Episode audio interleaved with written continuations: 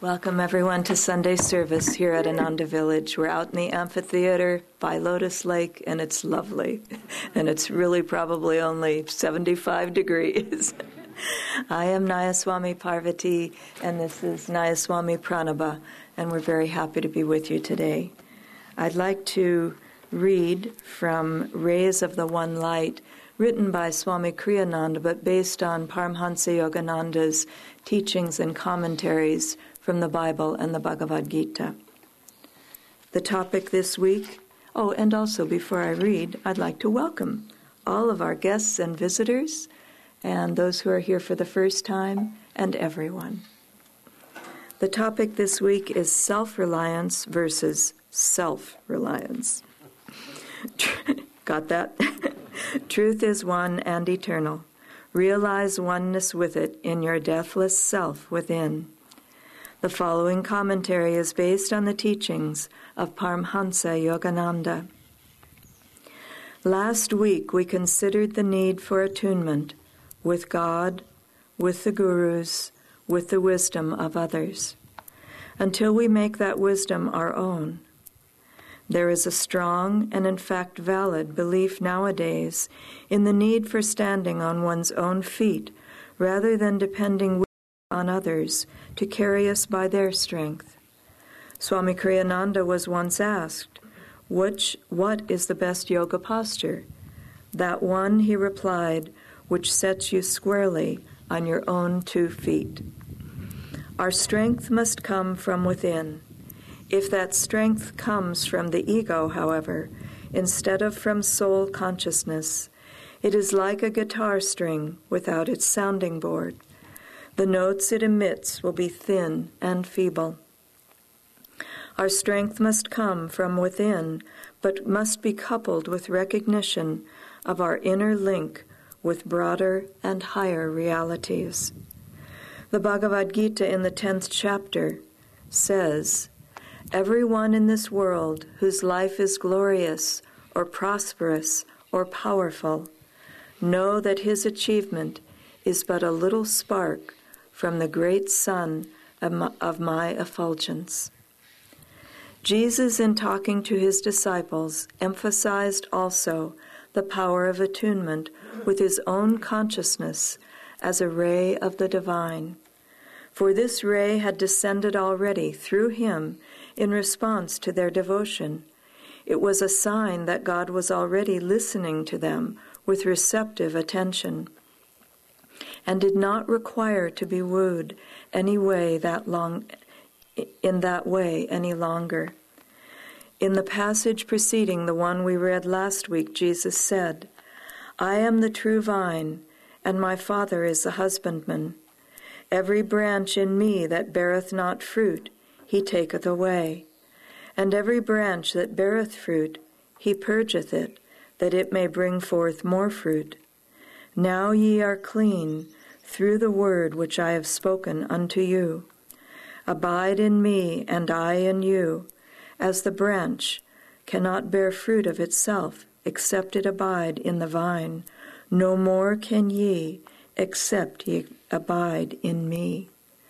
This was the meaning of Paramhansa Yogananda's counsel also when speaking more intimately to the disciples of the need for attunement with Him.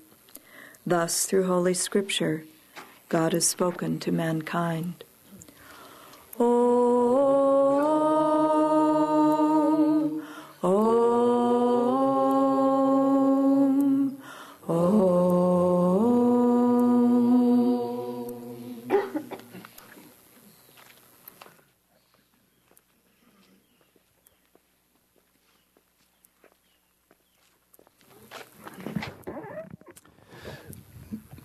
Normally, at this time, we read from Whispers from Eternity, which is Paramahansa Yogananda's book of prayer demands.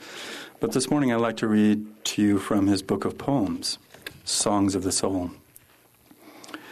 When I smile, thou dost smile through me. When I cry, in me thou dost weep. When I wake, thou greetest me. When I walk, thou art with me. Thou dost smile and weep. Thou dost wake and walk. like me, my likeness thou. But when I dream, thou art awake. When I stumble, thou art sure. When I die, thou art my life. Very sweet and very deep poem. You know, the journey that we're on spiritually is not so much a journey with a destination. It's more of a journey of becoming who who we really are in this moment. And that is sort of one of those things that indicates that it's easy to be confused on the spiritual path. There's a lot of things that we hear in one way, and maybe it's not quite the point. Or even if we hear things, uh, for instance, like meditation should really have the emphasis of relaxation. And then we hear, but meditation is the most dynamic activity you'll ever be involved in. Uh, we hear that we should serve actively, and yet we're told, but don't be trapped in the action itself. You know, have nishkam karma, action without the fruits of those actions, the desire for the fruits of those actions. Or if you've read Swami Kriyananda's book, The New Path, he reveals when he was with Yogananda out in 29 Palms, when Yogananda was working on the commentaries on the Bhagavad Gita. Uh, Swami Kriyananda had the blessing to sit in on some of those dictations. And he would hear Yogananda reveal a deep commentary on some sloka from the Gita. And then he said sometime later he would hear Yogananda say something that was opposing what he had said earlier. And wouldn't that be confusing? I mean, Swami Kriyananda said he was confused. Because certainly in the West, we have more of the tendency, but it's worldwide to a degree, that we want things either or. The truth is going to be this way and not that way. And that's really just depending on where which self we're relying on. Is it the little self with the ego, or is the higher self with the soul, with the divine? You know, one time we were on pilgrimage to India years ago, Parvati and myself, and we were up in Dehradun visiting uh, Swami uh, Gyanananda, who I think is still alive. Um, but he came to the work in India from Switzerland and became a monk in the Yogoda Satsanga uh, monastery, the uh, Self Realization Fellowship uh, version over in India. And he had long ago uh, went off on his own, and he was living in this property in Dehradun, which is, as I said, north of Rishikesh. And we were having a kirtan with him, our group of pilgrims, and he was leading a style of chanting that certainly I'd never heard before and certainly wasn't familiar to most of the people. Uh, he would bang on the harmonium as sort of his tabla and, and do other things. And uh, he had this little dog, which a lot of people call yapper dogs, uh, just a tiny little dog that yapped most of the time if it was awake. And, and it was with us in his little kutir, the little cabin um, that he had, and he was leading the chanting in his unusual way. And uh, so I started clapping because, you know, a lot of us do that, especially with the Indian chanting. And then uh, he sort of paused on the harmonium and put his hand in my lap, and all I could hear, because everyone was continuing chanting, was clapping. And so I thought, he's meaning for me to clap more. So I started clapping more. And then he stopped and said, No clapping. It disturbs the dog.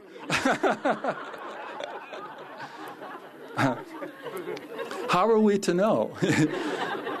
but as it says in the reading, the more we're able to tune into that intuitive side. Now, I thought I was being intuitive with that dog, but um, the more we're going to get the right place in, um, in where we're going. And again, the journey isn't about getting somewhere. The journey is journey is really uncovering to who we are, as I said. So the important thing is to really find that higher self and not be pulled by the lower self. So the lower self is the ego it's going to uh, want to have us somewhat confused actually at times so that we don't go further on the spiritual journey.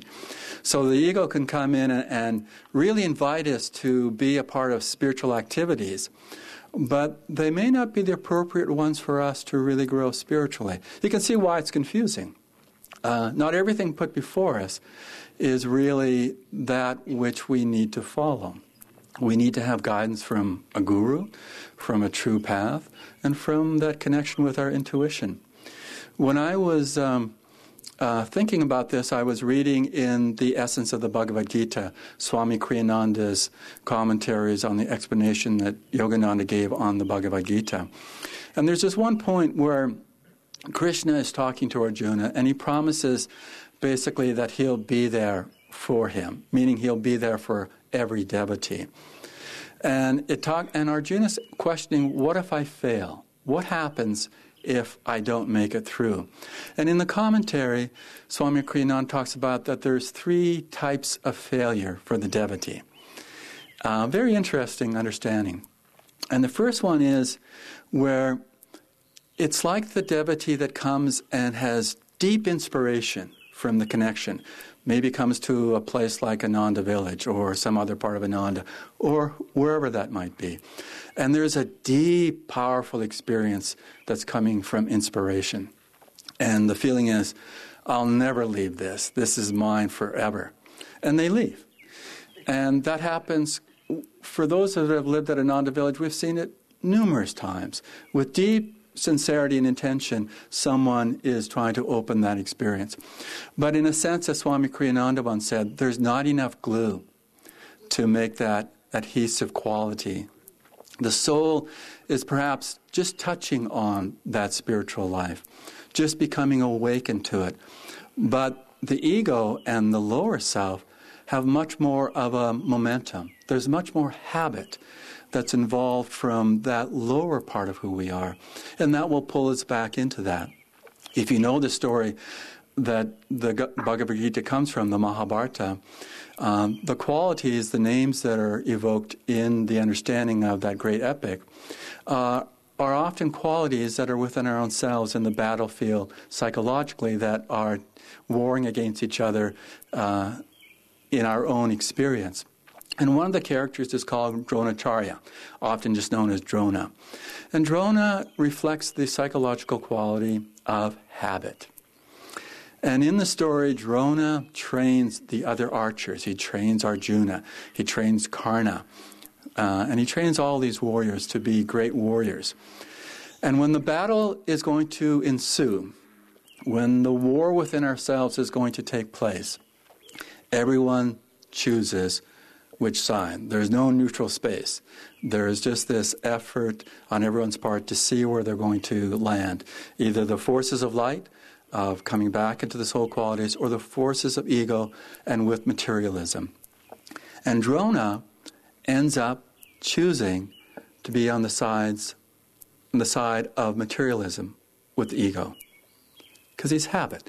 Habit in its natural setting will default to that.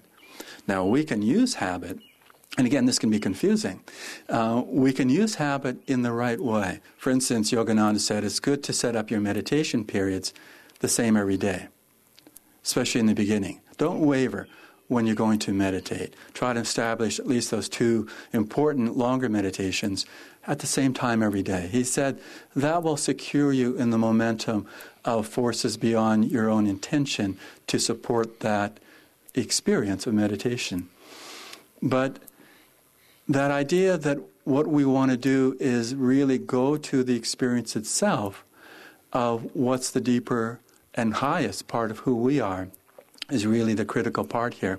So that person coming in that's deeply inspired may not have that habit uh, of naturally being in that spiritual depth. And so there's that coming and going. There's a wonderful chant of uh, Yogananda's, um, I will be thine always. And the second verse is, Devotees may come, devotees may go, but I will be thine always. So the devotees coming and going, of course that's going to happen. The pull of habit, the pull of duality, the pull of delusion is pretty intense.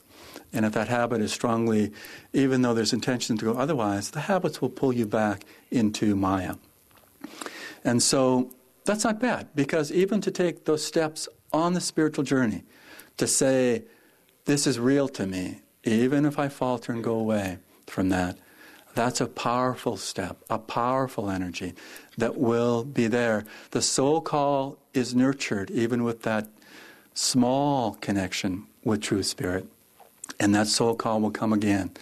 It may be, as it says in the Gita, many lifetimes, though. So whenever you're inspired, don't just leave it at inspiration. Go to the experience behind the inspiration. So there is that one type of person, the devotee, that is going to be short of that union with God in this lifetime. The second type of devotee is one that comes on the path, goes further than just being inspired, and has tremendous zeal and energy to really get on with the spiritual path. But that starts to wane. And suddenly there's less effort. And often it comes from not being non attached. It's being attached to the magic of the spiritual path. We've read about uh, Yogananda himself being touched on the chest by his guru, Sri Yukteswar, and going into ecstasy. And so we have this sense, me too. You know, how long will it be? I've been meditating three months. How come there isn't more evidence in this journey here? And we start to wobble. We start to still continue maybe our sadhanas, perhaps continue with our devotional practices, but we have pulled back. It's more something that we're doing rather than something that we are immersed in. And it's said that the difficult challenge for that devotee is when end of life happens. There can tend to be a wistful yearning for the worldly uh, experiences at that point. Just the, the romance of life, you know, the sweetness of this activity or that experience, the family connections, the relationships, all those things start to hearken. And the soul in that devotee starts to forget what's really there for him. And will leave with the sense of, but if I could only have done this or that in my life. And it's said that for that devotee, he still will go to a high place in the astral world once he leaves his body. And there will be a sense of, um, of duality in the astral plane, of the longing for the world and an awareness of the spiritual realm. But that devotee will need to come back with karma unfulfilled. But still, that's pretty amazing to think of how far that particular soul has gone to even endeavor to continue the practices without being alive in them. Not as much power, of course, as we know could be there, but still a blessing. Swami Kriyananda once said that he had great respect for any devotee that simply continued on their spiritual path, no matter what they did or didn't do. That he said, that person, that devotee, should deserve tremendous respect, just hanging in there. But the third type of devotee that doesn't reach their goal of oneness in God before leaving the body is one that has with great fervor, great attunement, living from the higher self, not the lower self, but living completely, not getting into plateaus, but always being refreshed, refined in that experience. But they just don't make it at the end of that lifetime. Now, keep in mind, Yogananda promised each and, one, each and every one of us that in this lifetime we can attain the state of a jivan mukta, meaning liberated in this lifetime, freed in this lifetime, freed from the ego. So it's possible. The thing is not to hold the expectation of that, but be open to it. That's a little bit confusing, right? We want to be open to it. The moment we have the expectation, we will sense more of the separation. It is in our expectations that we lose really who we are in a deeper and higher way. Because we want the magic. We want this to happen. And it's really in God's hands and in God's time that that will take place. Our role is simply to keep moving forward, but not to be sufficiently okay with the plateaus, but to always find how do we refresh this. And it's said that the devotee that leaves the body before achieving the state of Jivan Mukta, in the astral plane, he's at the highest level in that experience. And he's able to enjoy the real soul connection there. And two things happen for that soul. Either he stays there because it's so rewarding in and of itself in the astral plane, or he quickly sees, I need to reincarnate, not because of my karma, but to be freed from any lingering wisp of karma. There's no karma that's accrued so much as just the past karma, much like a jivan mukta, very close in that way, and to be free in that way. But this idea of being open without expectation is something to really work on. It's not something that's black and white for us. It's not that, oh yeah, this is obvious. Even our intuition can be fooled. But work with that. It's a powerful thing to keep in mind. Because as the days, weeks, months, years go by for a devotee, we don't want to lose what's really happening. We don't want to miss the point, as Patanjali expresses in the Yoga Sutras. We want to be open. We want to be always alive. I remember one time uh, the ministers here at Ananda Village were meeting with Swami Kriyananda, and someone mentioned, one of the ministers who had been here a number of years, said that uh, they never saw the spiritual eye. And probably a lot of us saying, well, me too, me too, you know? But nobody expressed it as boldly as this one man. And, um, and Swami's response was interesting. He said, that's all right. But always be open to the experience, but don't expect that to be there. And so it was very interesting. So I've worked with that a lot, even with the spiritual eye, that open always up to that possibility. But if it doesn't happen, that doesn't diminish the experience. Now that's a challenge.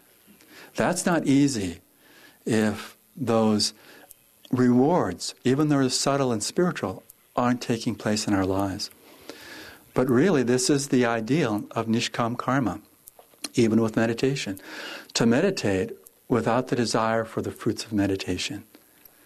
It is a blessing in and of itself just to offer ourselves in the experience of meditation and then to extrapolate that into everything we are involved in, in every outward activity, even in our sleep, in our dreams, to bring that experience of offering, of opening up to that, that true ideal of who we are, one in God. When I was a young boy, I had some challenging situations with riding a two wheeler bike. And I vaguely remember falling in a not too comfortable way from the bike. And so for a number of years, I didn't participate in bike riding. Um, but when I was about 10, somehow I felt the urge again to get on a bike. And I did, and it was fine. I never fell. It was like freedom appeared in my life. It was really that strong an experience. In summertime, my parents never saw me. My bike saw me a lot. And I had what we called in those days a clunker. Now remember, everyone just had one speed bicycles when I grew up. Occasionally, some richer kids had a three speed bicycle, and 10 speed bicycles, bicycles were what you saw in bicycle shops and that adults rode around. But we had one speed bikes, and mine was larger than normal, so my tippy toes could barely ever touch the ground. So I always had to be a curbside when I had to stop or something. Um, but literally, it was freedom. I just, in the summertime, I would just go. And usually I'd be gone six, seven hours, and I'd bicycle probably for about six of those hours, or I'd go 30, 40, 50 miles every day as an 11 year old, 12 year old, 13 year old. And I'd always try to get my friends to come with me until they heard how much I want, how far I wanted to go. I remember this one time, with one of my close friends, I said, "Let's go to um, this this place." Uh, and it had a name. Well, there was a, similar name to this park that wasn't even half the distance. And he thought, that's a long way, but I'll go with you. And then I said, oh, not to that place, this other place. And he said, I'll go with you as far as the first place. And that was it. But it was later, I took my little rucksack because they didn't have backpacks back then, and just put um, can, a military canteen of water and threw a, a sandwich in there, and that was it. Never told my parents where I was going. They never asked when I got home. Um, but just, it was like really my first experience of soul freedom. It was just no hindrance. I could just go. Well, when I first learned to meditate when I was 18, I had a similar but much more of a freedom experience. It really felt like uh, the first day wasn't like that so much, but really in the first days after learning to meditate, it felt freedom. Because it was acknowledging and tuning into the shift from the little self into something much grander, much more expansive, that higher self, from the ego being really the motivating factor to really releasing and opening up to something much more real, much more in in my soul a deep connection. And I really felt that, that something was happening that was going to be important for the rest of my life.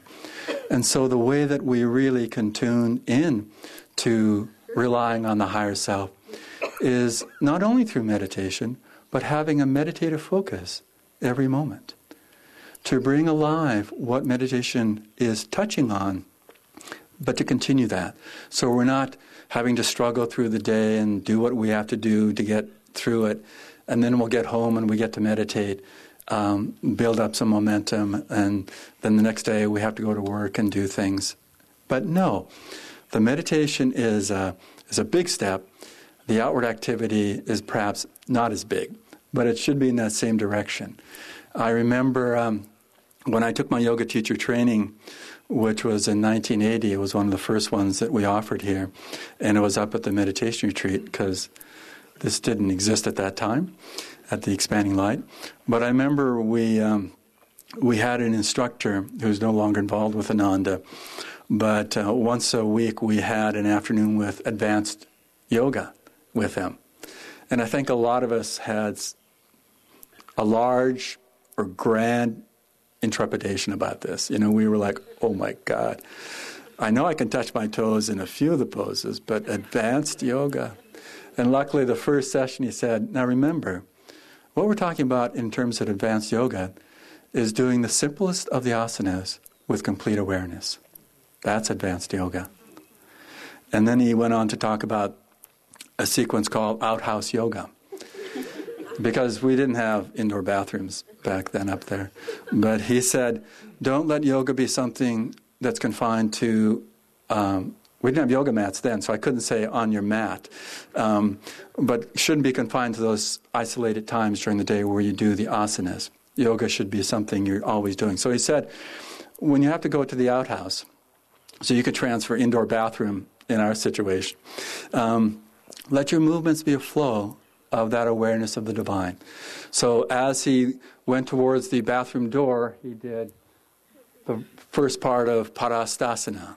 And then as he sat, he did the chair pose. Uh, and then at the end, he did, you know, Parvatasana. And, you know, it was just like he made it light and amusing. But besides the specifics of the yoga postures, it, it dawned on me well, of course, that has to be how we live our lives as devotees. That it's not waiting for the time or the place to do our practice. It's being alive in who we are. That's our practice. And every moment should be infused with that sense of this experience is now always with God. Not, I'm going to wait until I get to this point or this place or this time. But no, alive now in that experience because then we bear the fruit always that our attunement to that tree with its limbs, its branches, we're going to be always connected in that way. And we'll become more and more just the tree itself and not even the extension of the branch. We become alive because there is no separation between us and that tree bearing the fruit. We're completely unified. We're completely in that experience. And our hearts are alive in that. And let's remember that. Let's always open ourselves to the experience, but let go of the expectation and let God be with us.